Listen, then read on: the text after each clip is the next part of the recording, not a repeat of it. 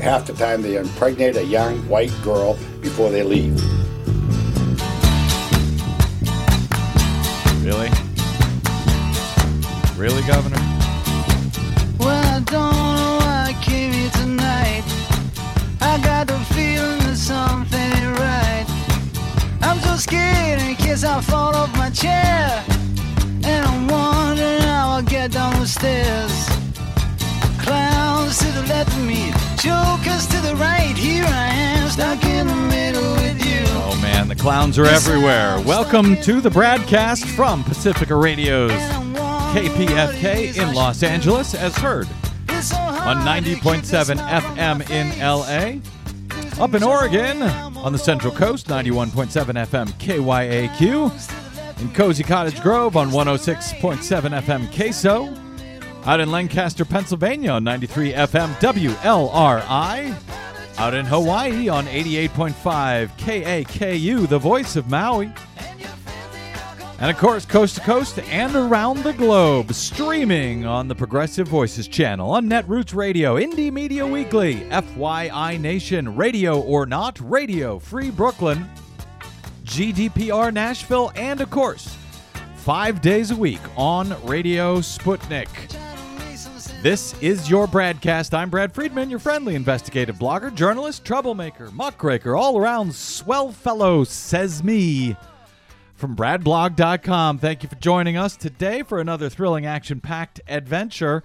That that uh man alive, that opening quote, that guy, that guy who you heard talk about uh, the uh, impregnating a white woman.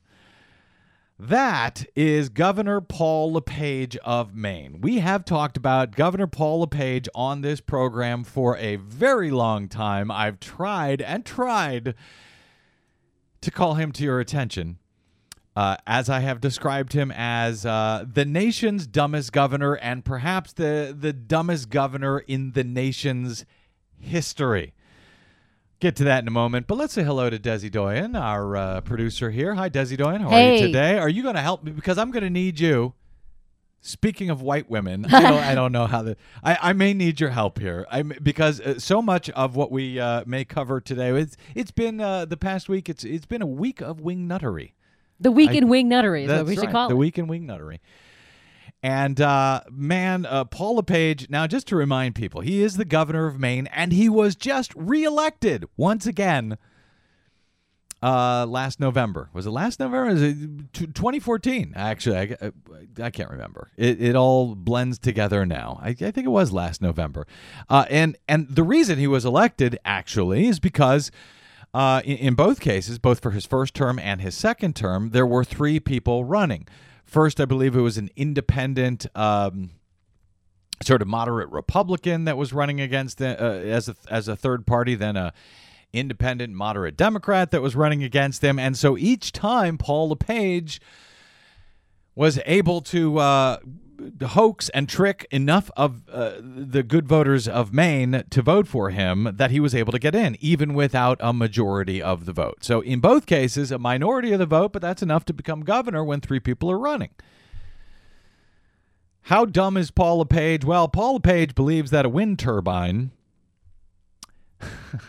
that was installed at a at a college in the state to save thousands of dollars in electricity costs, not to mention emissions to uh, cut back on emissions. He believes that that wind turbine is actually fake. Remember this? Oh, We yeah. covered it, I think, at the time on the Green News Report that it, it's secretly run by a tiny little motor inside the wind turbine to make it look like it's working. This is the guy that's a governor. That's Paul LePage. Uh, he tried to confine a nurse to her house after she arrived back from Africa, where she had been treating Ebola victims. This was a year or so ago, I think, almost exactly, just just over a year. She had been treating Ebola victims. She had no symptoms, no signs of having Ebola, but he parked a, a state trooper outside of her house, claimed at the time it was for her own safety. Remember that? Oh, yeah. Because people were scr- uh, were afraid, and I mean, he sounded like uh, somebody. I don't think we have the clip here, Andy, but sounded like he was, uh, you know, straight out of uh, Goodfellas or The Godfather. Yeah, this is just to keep her safe, if you know what I'm saying. So she had no victim, no uh, symptoms of Ebola, but There was she, no reason was, there was to- no to- reason, yeah.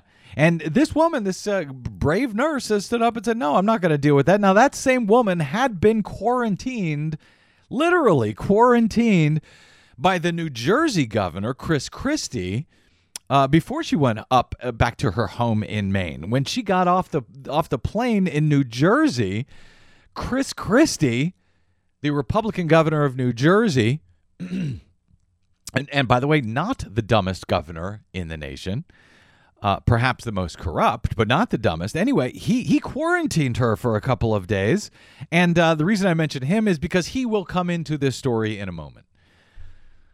Paul LePage also last year tried to veto about 60 bills uh, that were sent to him by the state legislature. He tried to veto them, not with an actual veto, but with, with a pocket veto, not signing the bills. He was under the impression that if he didn't sign the bills, they would be vetoed.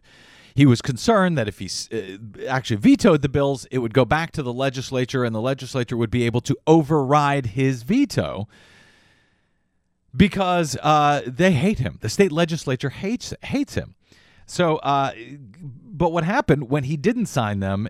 It means they actually became law without his signature. This guy is so stupid because he doesn't understand his own state's constitution. He allowed all of these bills, most of which he objected to, he allowed them to become law by not signing them.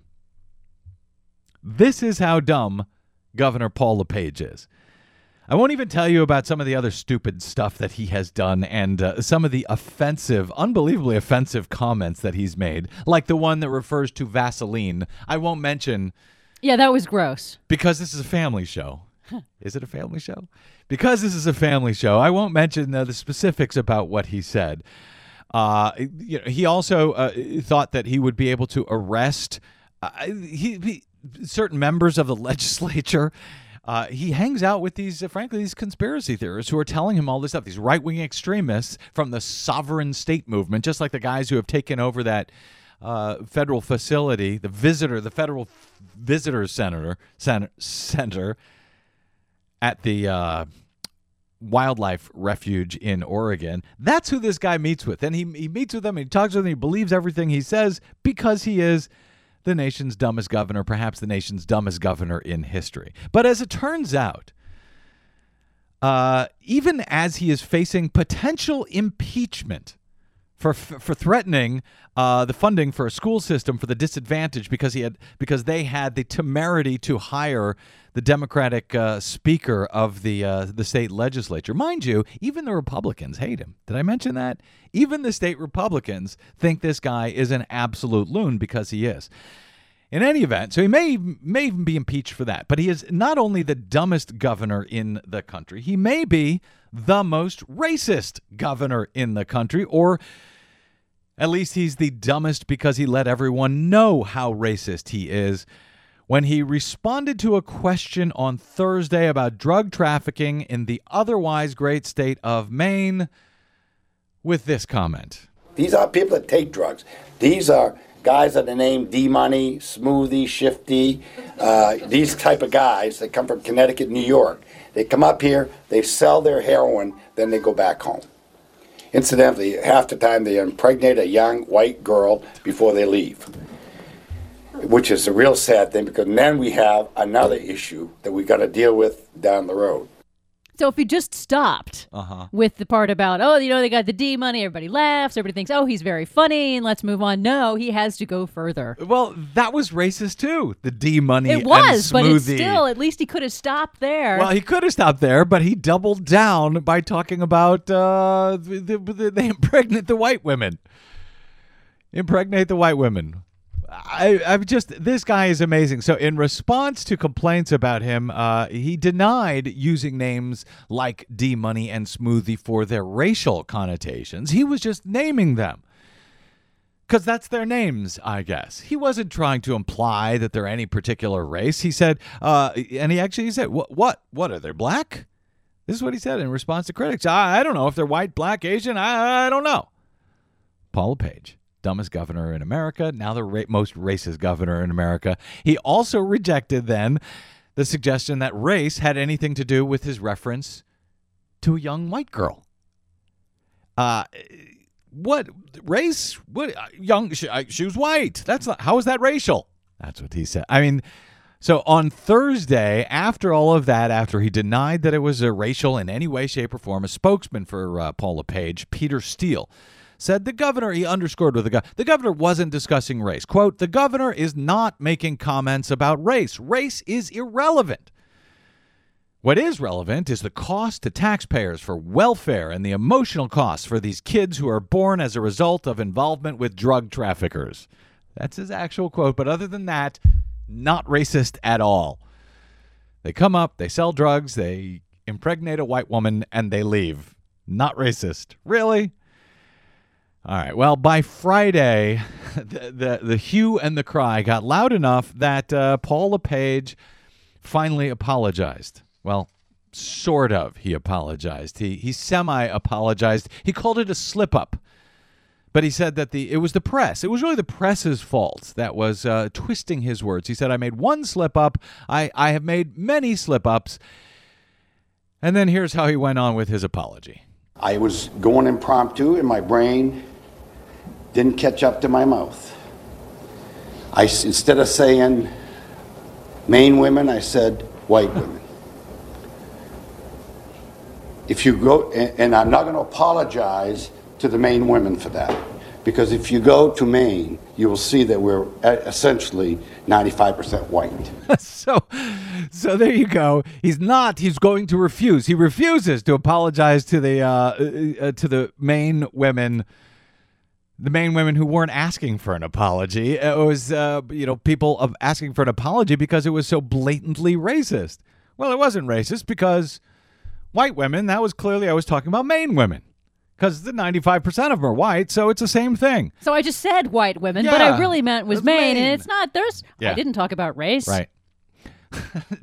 so later he then uh, he was pushed even further and then he said well if if if i slipped up and used the wrong word then i apologize to all the Maine women Paul LePage dumbest governor in the history of this country. Uh, he then went on to uh, to say that the uh, media he t- uh, took an attack at the media, of course, for twisting his words. He said, "You're in the back pocket of Maine bloggers." Yes, that's right. They are working for Big Blog.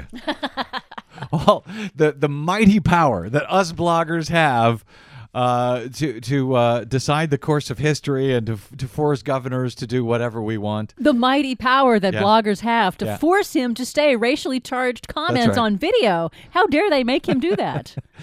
And by the way, that blog uh, that he, he was referencing that first highlighted his offensive remarks, that blog is called Get Right Maine.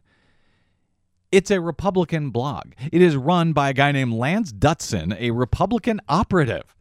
Did I mention the Republicans don't like Paul LePage? So that's what happened. Uh, uh, just I- incredible to me. Now, um, the reason, one of the reasons I'm mentioning all this is, of course, because he's so obnoxious and it has been such an amazing week in wing nuttery, but also because uh, Paul LePage was the first, I believe, the first big name endorsement for New Jersey Governor Chris Chris, Chris Christie for his presidential run. Chris Christie uh, who is actually rising a bit in the polls. Chris Christie is now, I think, uh, in the top four, if I if I'm not mistaken, in New Hampshire. So Chris Christie could actually become a player after all in the 2016 presidential election, uh, particularly if Donald Trump ever finds a way to fall apart. I don't know how that will happen, but if he does, or if the Republicans come together and realize, hey, we should not uh, we should not nominate someone who is uh, insane. I don't know. I don't know if he's insane, Donald Trump, but uh, someone who is not going to be very uh, particularly helpful to the party, most likely. Governor Christie may be uh, one of the people that uh, the, the party is looking at. So LePage came out. He was the very first to endorse Governor Chris Christie. And that was after the Ebola Ebola thing. That was after the the motors in the windmill thing. That was after all of that, when we already knew how dumb Paul LePage was, but Governor Chris Christie was delighted that Paul LePage was endorsing him. Christie, uh, uh, he chaired the Republican Governors Association uh, as LePage uh, successfully, uh, that's right, won re-election in 2014. He has described Paul LePage as a great friend, called it an incredible honor, an incredible honor to be uh, to be endorsed by Paul LePage. In an interview with CBS the day after LePage's 2014 re-election victory, Christie described him, quote, as just one of the most decent, honorable people I have ever met. He wears his heart on his sleeve, he loves his state, and he has an amazing personal story. Oddly enough, Chris Christie's campaign has not yet responded to comments about Paul LePage's latest comments about impregnating young white women. Go figure. But he hasn't uh, rejected that endorsement. Man, that's where we are in this uh, in this 2016 presidential year and in this uh, wing week of wing nuttery. Speaking of wing nuttery, we've got more for you ahead, and we've got uh, Barack Obama on guns. Uh, he held a town hall last week on uh, last night on CNN on. Um, Thursday night. We will talk about that and much more straight ahead on the BradCast. I'm Brad Friedman. Stay tuned.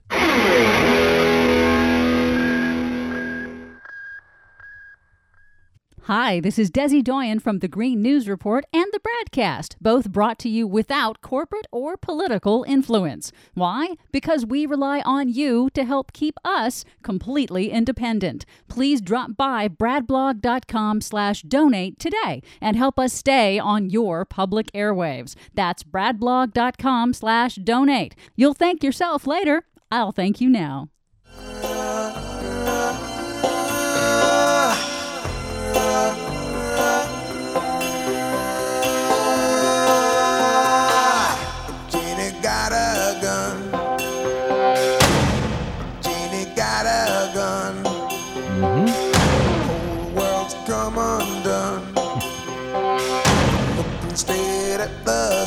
Welcome back to the BradCast. Brad Friedman from bradblog.com with you here.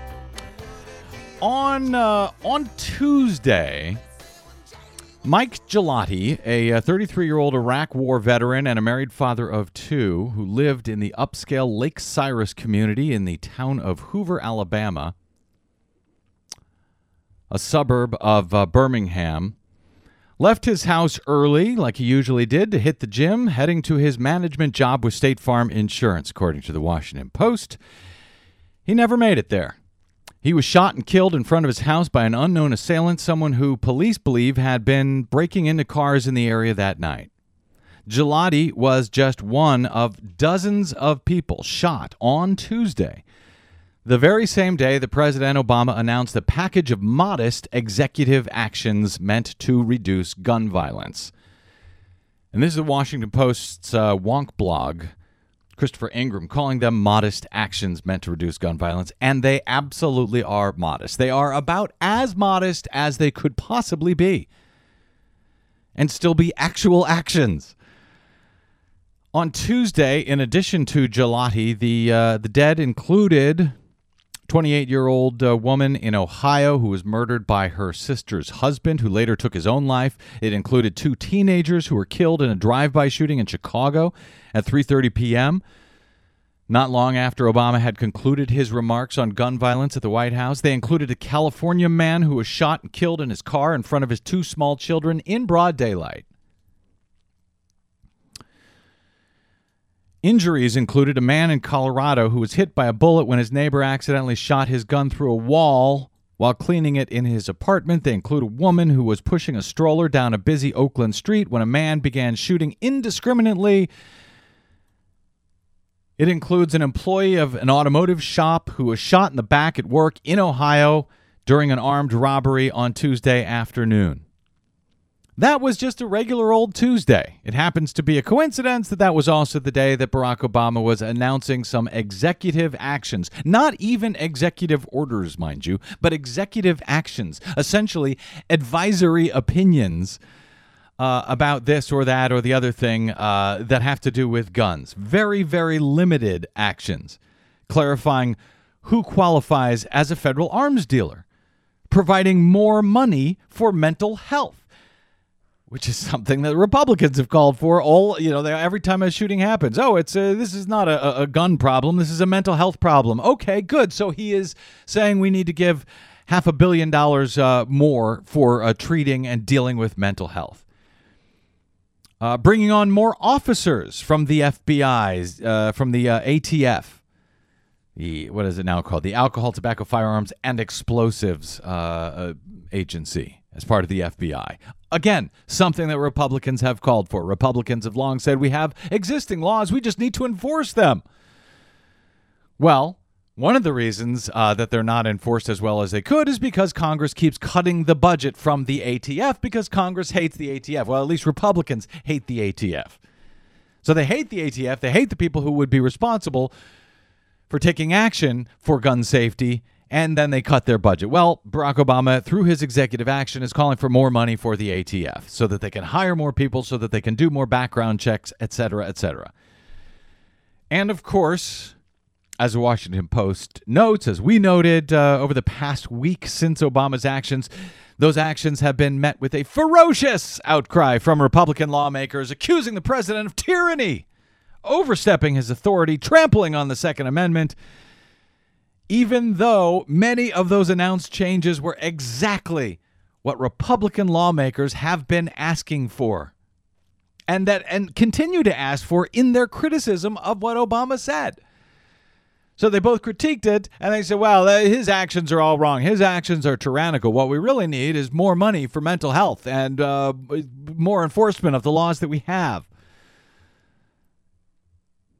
God, these people are stupid. Uh, if the measures announced by the Obama administration reduce gun fatalities by even one tenth of 1%, Christopher Ingraham notes that translates into roughly 34 lives a year, even one tenth of 1%. That translates into 34 lives a year. Not headline news, uh, says Ingraham perhaps, but ask the families of the uh, of 34 victims of gun violence what difference it would make to them if they uh, if they had their loved loved ones with them today. So, the four things expand background checks on gun sales, clarify who is in the business of selling firearms, and mind you, he can't even close all of the uh, background checks on on uh, on gun sales. There's very limited things that he can do, but he can specify who is a business and who is not a business because, uh, according to the old law about who gets background checks, only if you're running a business, only if you're a, a so called licensed federal dealer, do you have to perform a background check. Private sellers don't have to run any background checks when they sell guns. The problem is these uh, so-called private sellers, they go to gun shows, they buy a whole bunch of guns, they become straw uh, sellers. Is that is that the right word? Straw sellers? Well, they would be straw purchasers, but in this case, Well, what you're talking about, they would right. be a straw seller. They Okay, go in, you're they right. purchase, and they act as sort of a pass-through middleman guy. So that was one of the things. The second thing was expanding research on smart gun technology, so that uh, people have the choice if they want to buy a gun that uh, you know won't be fired, won't be able to be fired by anyone but the owner of the gun. The gun companies have stopped research into that because they were threatened by who? The NRA. The NRA. Require reporting of guns that are lost in transit between the manufacturer and the dealer. Oh, that would be a good idea. That was something else Obama is uh, is asking for, is calling for. Facilitate the hiring of more FBI agents for the ATF to process background checks and improve the background check system. And as I said, 500 million to improve mental health treatment. Incredibly modest proposals incredibly modest actions. Some of these actions, you know, of course, they're going to challenge him in courts. Some of them eh, he may not even be able to make. They're going to go to court. The courts may decide, oh, he doesn't have the authority to do this. This has to be done by Congress. Well, we will find out. But they are incredibly modest and incredibly popular. A new poll out from CNN uh, ORC finds that 67% of Americans say they favor the changes that Obama announced on Tuesday. Only 32% oppose them. 67 in favor, 32 oppose. Hugely, wildly popular. And according to CNN, uh, support for the executive actions designed to expand background checks to cover more gun purchases made online or at gun shows to make it easier for the FBI to complete background checks, etc., cuts across party lines, but majorities across all parties. Democrats favor these uh, these actions. 85%, independents favor them. 65%, and Republicans, even Republicans, or majority of Republicans, favor the president's actions. 51% in this poll. And uh, that also includes gun owners. 57% of gun owners agree with the president's actions. 56% of rural residents, where we are told that it's totally different if you live in a rural area.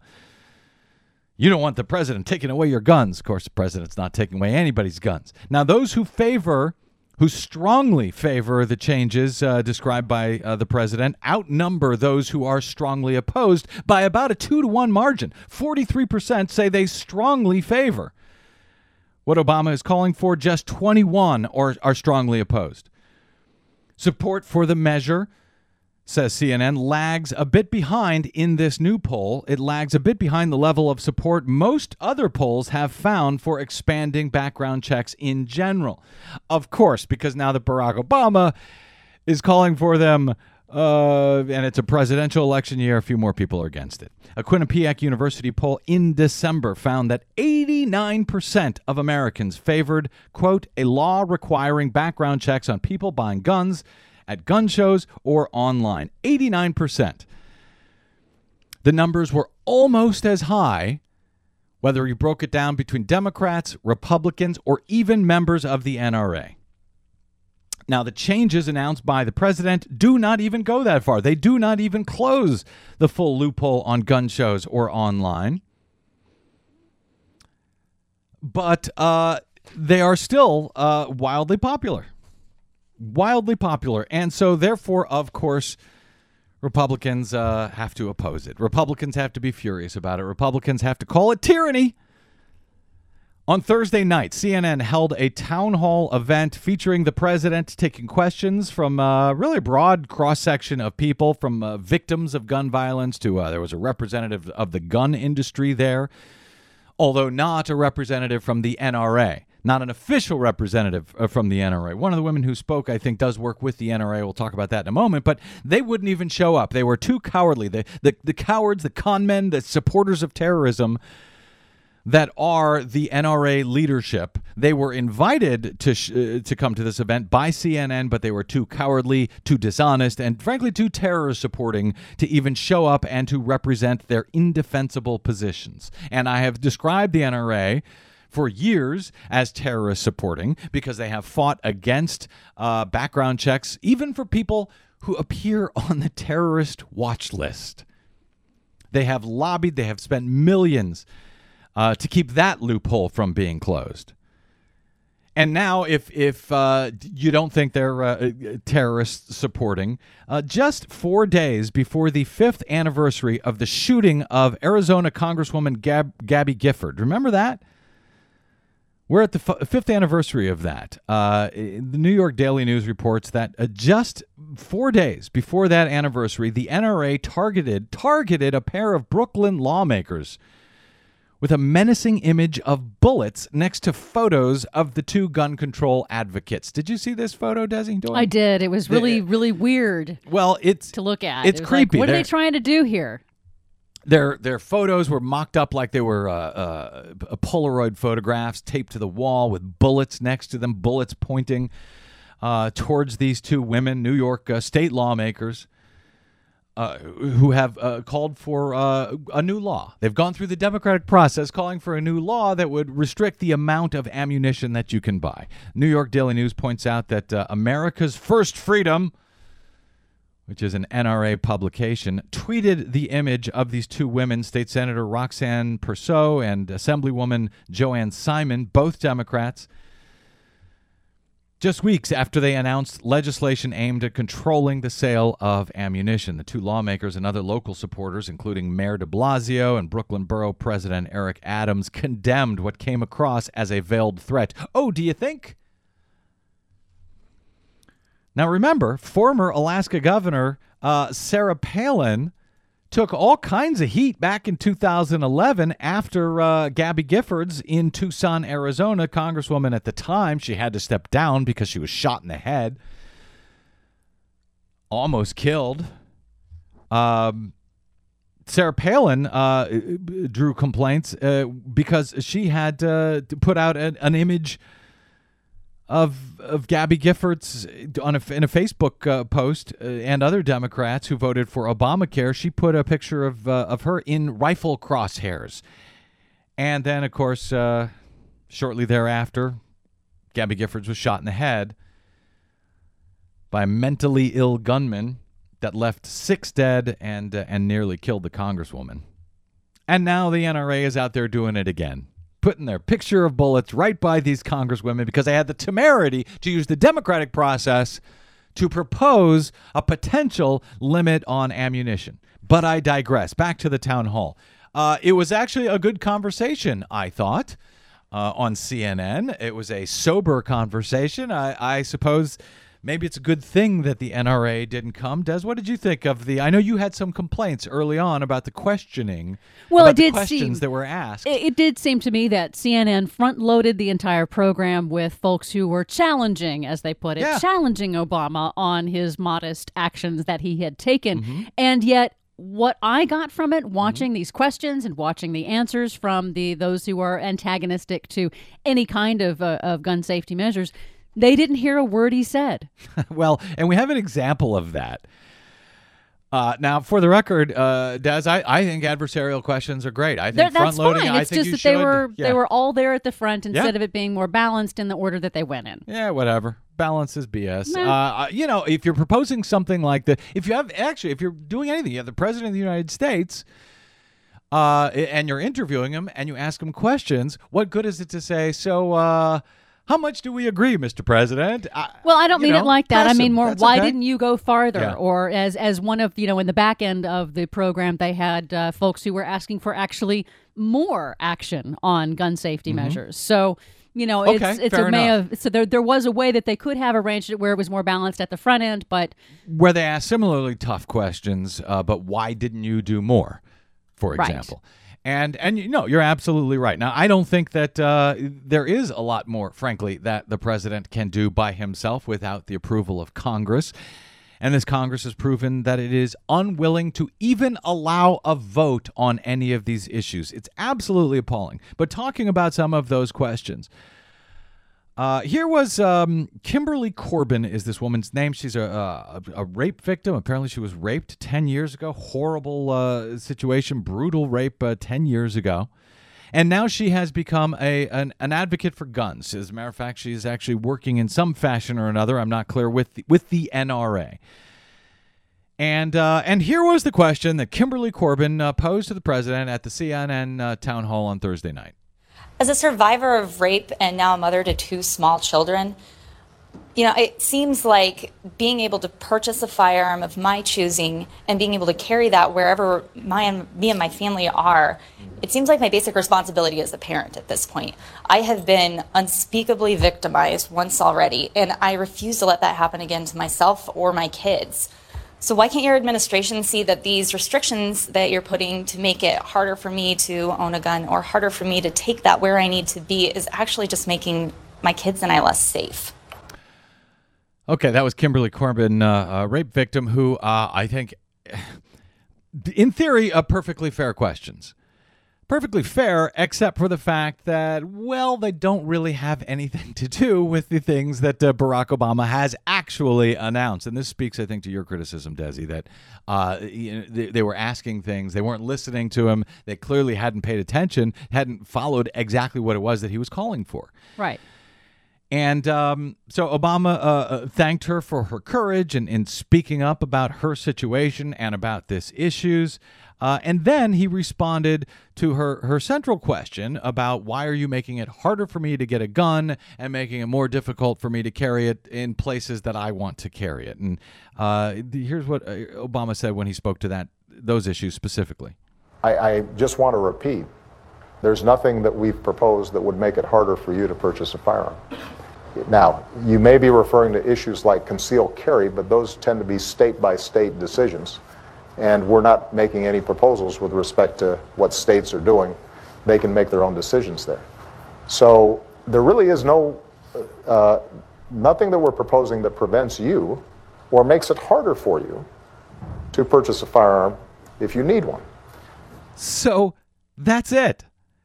And uh, apparently she didn't hear it because she then went on, I think it was CNN later on, Yes. and uh, expressing her outrage about uh, whatever. But the fact of the matter is, nothing that Obama has proposed would stop her, as she suggested, from making it harder for her to buy a gun, unless, I don't know, unless she's a, a felon. I don't think she is.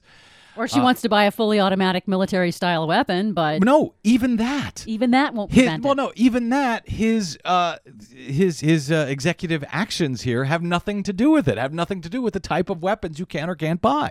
And and people on Twitter were responding very much the same way, saying, "I don't understand. There is nothing that would prevent you from getting a gun, Kimberly Corbin. So what are you talking If about?" If she doesn't have a record, if she has not been, uh, you know, th- thrown into a, a, a mental hospital or something like that, if she's not a former felon, if she has not been in, involved in domestic violence and so forth, she can do the same thing she did originally. She says she carries a, a handgun now with her everywhere she goes.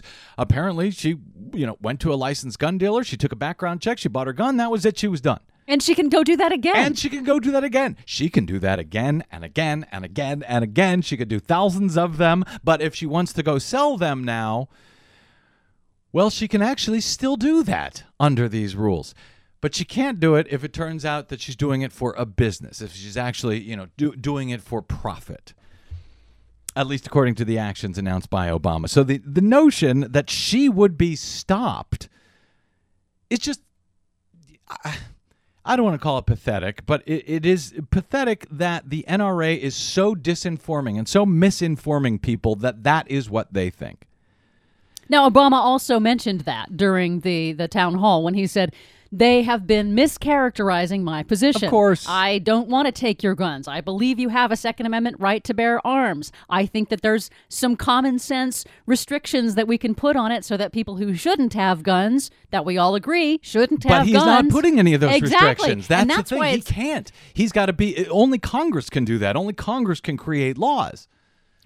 And yet, when Yeah. you looked at, say, the uh, the the response of the CNN panel after the show, Mm-hmm. Oh, and it was yeah, ridiculous. It was like you know sixteen thousand people trying to comment all at once. But one of the things I thought was most remarkable was just how little anyone heard what he said of the anti-gun regulation proponents that were on what, that. I found what was remarkable that they would even have those kind of wingnuts on there at all. They had that guy, that Harry Houck guy or whatever, a- yes. total wingnut, former and uh, New York um uh, policeman. I think his New York police detective. officer might Yeah. have, yeah. And, and what uh, we, one of the things that he said was, "Look, I'll agree with you on the background checks. I have no problem with the background checks." So it's like, okay, so pass a bill. Pass a bill that says, uh, let's close the background check loophole. You also had, by the way, uh, uh, Hugh Hewitt, who they pretend is a journalist. This is the guy who's Talk spent- radio host. talk radio host, right wing talk radio host. He was a journalist, uh, uh, at least as far as CNN was concerned. They allowed him to ask questions uh, for uh, a couple of the Republican debates. Uh, in in fact, he's the guy who's been out there for years talking about the idea that there is massive Democratic voter fraud going on. Which, of That's course, there isn't. That's Hugh Hewitt. In any event, uh, these are incredibly small, incredibly small ball, low hanging fruit, as I have said for years. There are no real restrictions that he's being uh, that he's putting in place. Um, but he's taking action, Obama. He's doing something. And as I've said on this show, good. You disagree with him? Challenge him. Go to court. You think it's tyranny? You think it's unconstitutional? Good. Go to court. We'll find out. But let's not pretend it is something that it is not. On Thursday, uh, or was it Thursday? I don't know when it was. Uh, I think it was Wednesday. I think it was the day after uh, uh, the president ma- uh, made his announcement. Uh, Stephen Colbert on The Late Show talked about, well, exactly how, how really small ball this is, but that at least it is something. Here's Stephen Colbert. I have said repeatedly on this show that I have no idea what to do about gun violence other than someone should do something. And I've got nothing against this as a start. I think on the issue of guns, someone should show some emotion. Because every time there's a mass shooting, opponents of gun control say we shouldn't take action while we're emotional. We have to wait until we've had the proper time to grieve. Now, grieving means going through the five stages denial, anger, bargaining, depression, and acceptance. We're really good at the denial part. But then we skip straight to the acceptance. A week later, we're like, hey, have you seen the new Bachelor? So the president has gone through anger and way past bargaining because yesterday he decided to go it alone around the Congress and issue a my way or the highway, balls to the wall executive order clarifying existing laws and noting that criminal penalties already exist for violating those laws. Kaboom! A fiery hailstorm of gentle reminders. It turns out in this case, the president is less of a tyrannical overlord and more of an assistant lifeguard in chief. Come on, you guys, knock it off. The sign says no horseplay. Because this executive order on gun control might be firing blanks. He cannot require background checks for every gun sale. They can't ban gun sales to people on no fly lists. And you also can't ban large capacity magazines. Here's what he can do. The ATF can implement stricter standards over which sellers are exempt from having to do background checks. So as soon as the president made his move, NRA lobbyist Jennifer Baker fired back with a blistering, this is it, really? They're not really doing anything. Right. Well, here's the thing, right. Jen yes and no. The plan may not do anything, but at least the president is doing something, even if that something will do nothing. Because that's better than what we've been doing up till now, which is nothing. Because doing nothing leads to something, and that's acceptance acceptance that nothing will ever be done. But if enough people do something, even if it does nothing, maybe one day someone will do something that does anything. and wouldn't that be something? Wouldn't it indeed? Stephen Colbert uh, speaking about Obama's executive actions on The Late Show. Now, remember, this entire debate, this entire debate is not even about guns. It's about requiring background checks for anybody who wants to buy a gun and helping to enforce the existing laws and taking the actions to, to you know to help those with mental disabilities as republicans have been calling for. But this is absolutely the lowest hanging fruit when it comes to ways to reduce the 30,000 deaths per year. 30,000 deaths of americans per year. More than that i think over the past year it was almost 33,000 deaths by firearms in this country and as a matter of fact, this isn't even about guns or background checks to me. This is about democracy. This is about uh, the ability for we, the people, and a government that is supposedly of the people, by the people, and for the people to participate in determining our own fate. If the nation. If the nation liked the laws as they were, or frankly, even if they wanted more uh, guns, they wanted to make guns more accessible, that's one thing. But they don't. The vast majority, even of NRA members, want background checks for all. But Congress will not even allow a vote on it. That's what infuriates me. Congress is not even allowed to have a debate or, or a vote on it because they are so enthralled to the uh, to the NRA that they can't even bring it up for a vote. It's not as if Congress is against this. They we don't know. They haven't voted on it. And and and this is by the way with the NRA supporting background check. They used to support background checks for all just a few years ago, I guess until uh, Barack Obama became president. And you know, if Democrats are in there, we're against it. So, uh, votes uh, that have been taken that you might have heard uh, over the past few years since Sandy Hook, where uh, such and such background closing the background check loophole f- uh, uh, failed to pass, or you know limits on assault weapons didn't pass. Those votes were taken in the U.S. Senate not over those actual things, but the votes were over whether to debate and vote on those things to debate and vote on on the matter uh, of background check, uh, the loophole at all. It, it, it, it would likely receive a majority vote in the U.S. Senate if they were allowed to vote on it, but they weren't allowed to proceed. It didn't get the 60 votes needed to overcome the filibuster. The NRA has bought off enough politicians that they aren't even allowed to hold an up or down vote on the issue, and that's what ticks me off, frankly. If that's what the Congress wanted, if that's what the U.S. Uh, Senate wanted after a good, thorough debate, more guns. Make it easier for felons and terrorists and criminals to buy guns. If that's what they wanted, if they were willing to come out and, and debate it and vote on that, I'd be fine with it. But Republican filibusters have repeatedly stopped our representatives from even debating or voting on the issue. These measures, many of them would have easily passed when they were initially proposed in the years following the massacre of 21st graders at Sandy Hook. But Republicans won't even allow it to come up for a vote. That is not democracy. That is not even representative democracy. That's the NRA, that's the arms industry. And they're terrified suckers and stoolies in the Republican Party, and it's disgraceful.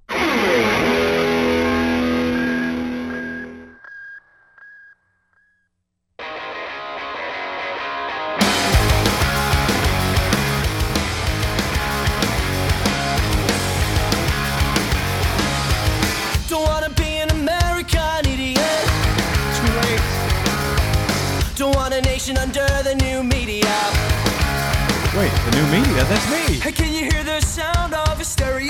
Yes, yes, I can. Okay, well, I'll talk America. over that part. Uh, welcome back to the BradCast. Brad Friedman from BradBlog.com with you here.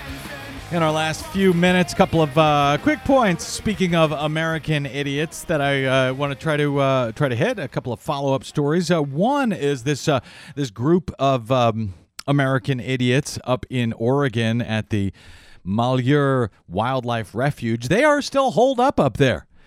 Uh, demanding for reasons that nobody really understands, but demanding for some reason that all of the uh, federal lands at the uh, Malheur Wildlife Refuge, which uh, in Oregon backs up to these uh, these guys, these, this rancher uh, family named the Hammonds. They're now in jail. They reported to jail last week for arson, for setting wildfires. Uh, that uh, prosecutors say was meant to cover up a uh, an illegal hunt, illegal poaching. They've turned themselves in. They've gone to jail. They've said we don't want anybody's help, and yet these uh, these Tea Partiers, these Patriot Movement people, I don't even know what we should call them anymore. One of them, two of them, actually, the sons of Cliven Bundy, the rancher from Nevada, where there was that standoff with federal officials in 2014, where the uh, the, the, the patriot movements, the Tea Partiers, the Oath Keepers, we interviewed uh, the head of the Oath Keepers uh, last Tuesday, uh, where they had that standoff with Cliven Bundy, with the federal officials pointing assault weapons at them. Well, anyway, a couple of his sons are now holed up you know the story up in Oregon. They've been there, I think, going on a week at this point. Desi yes, is at it least. Uh, at least a week?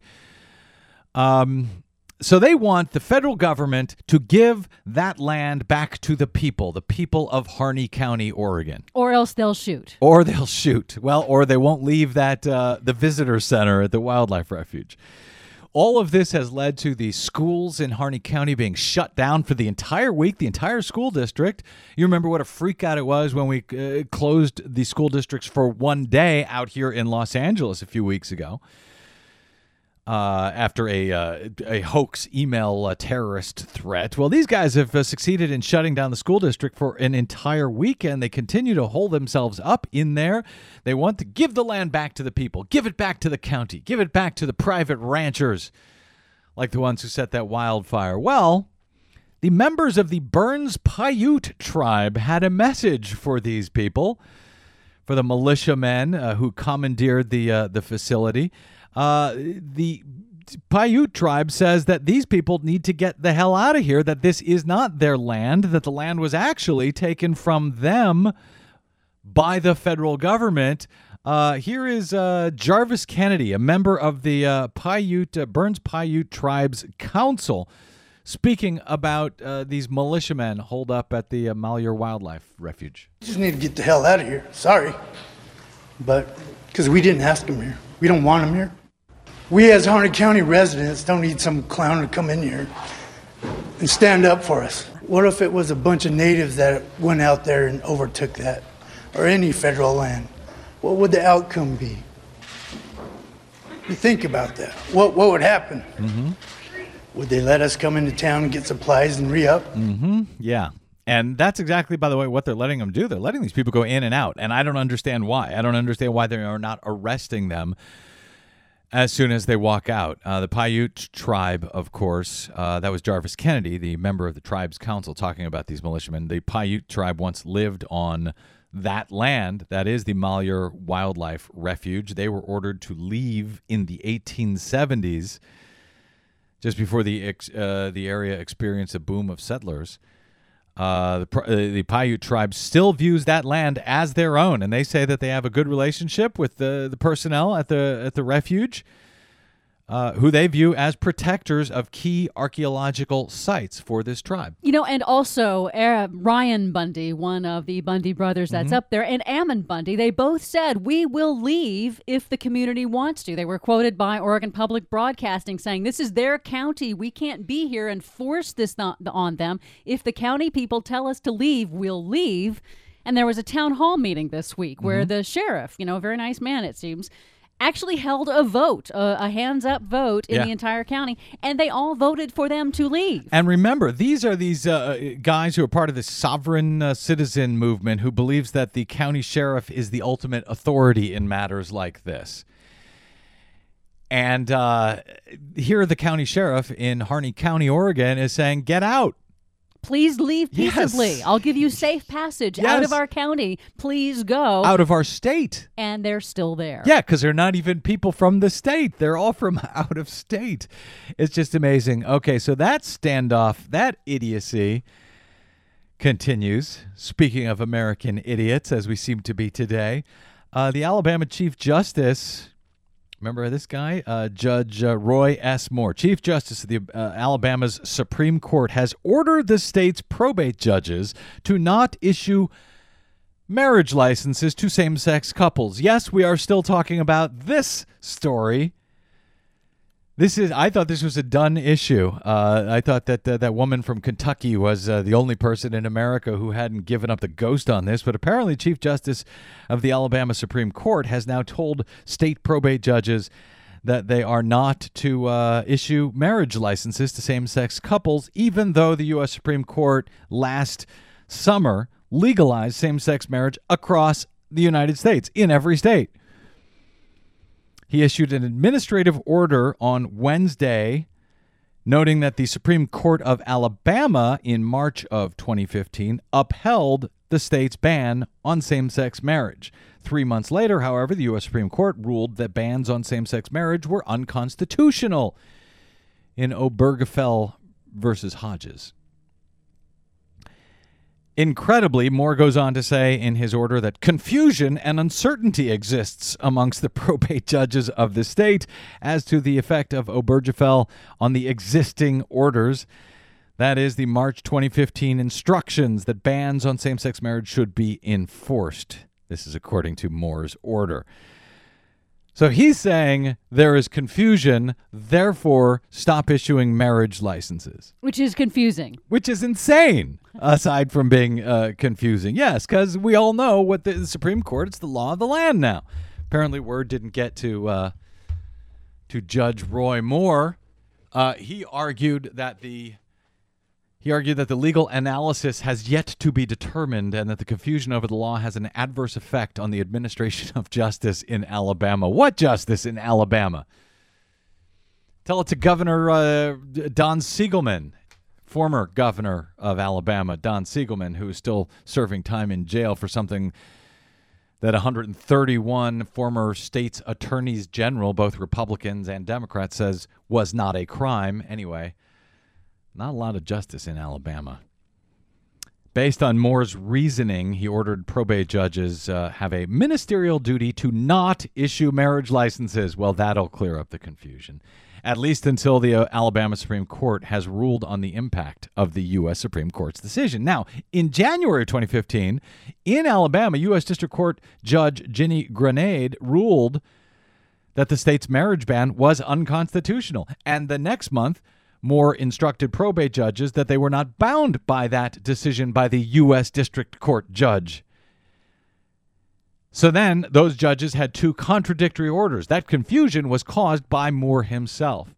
So Granade then reaffirmed her rulings in May of last year and then once again after the Supreme Court's decision. So there is no confusion.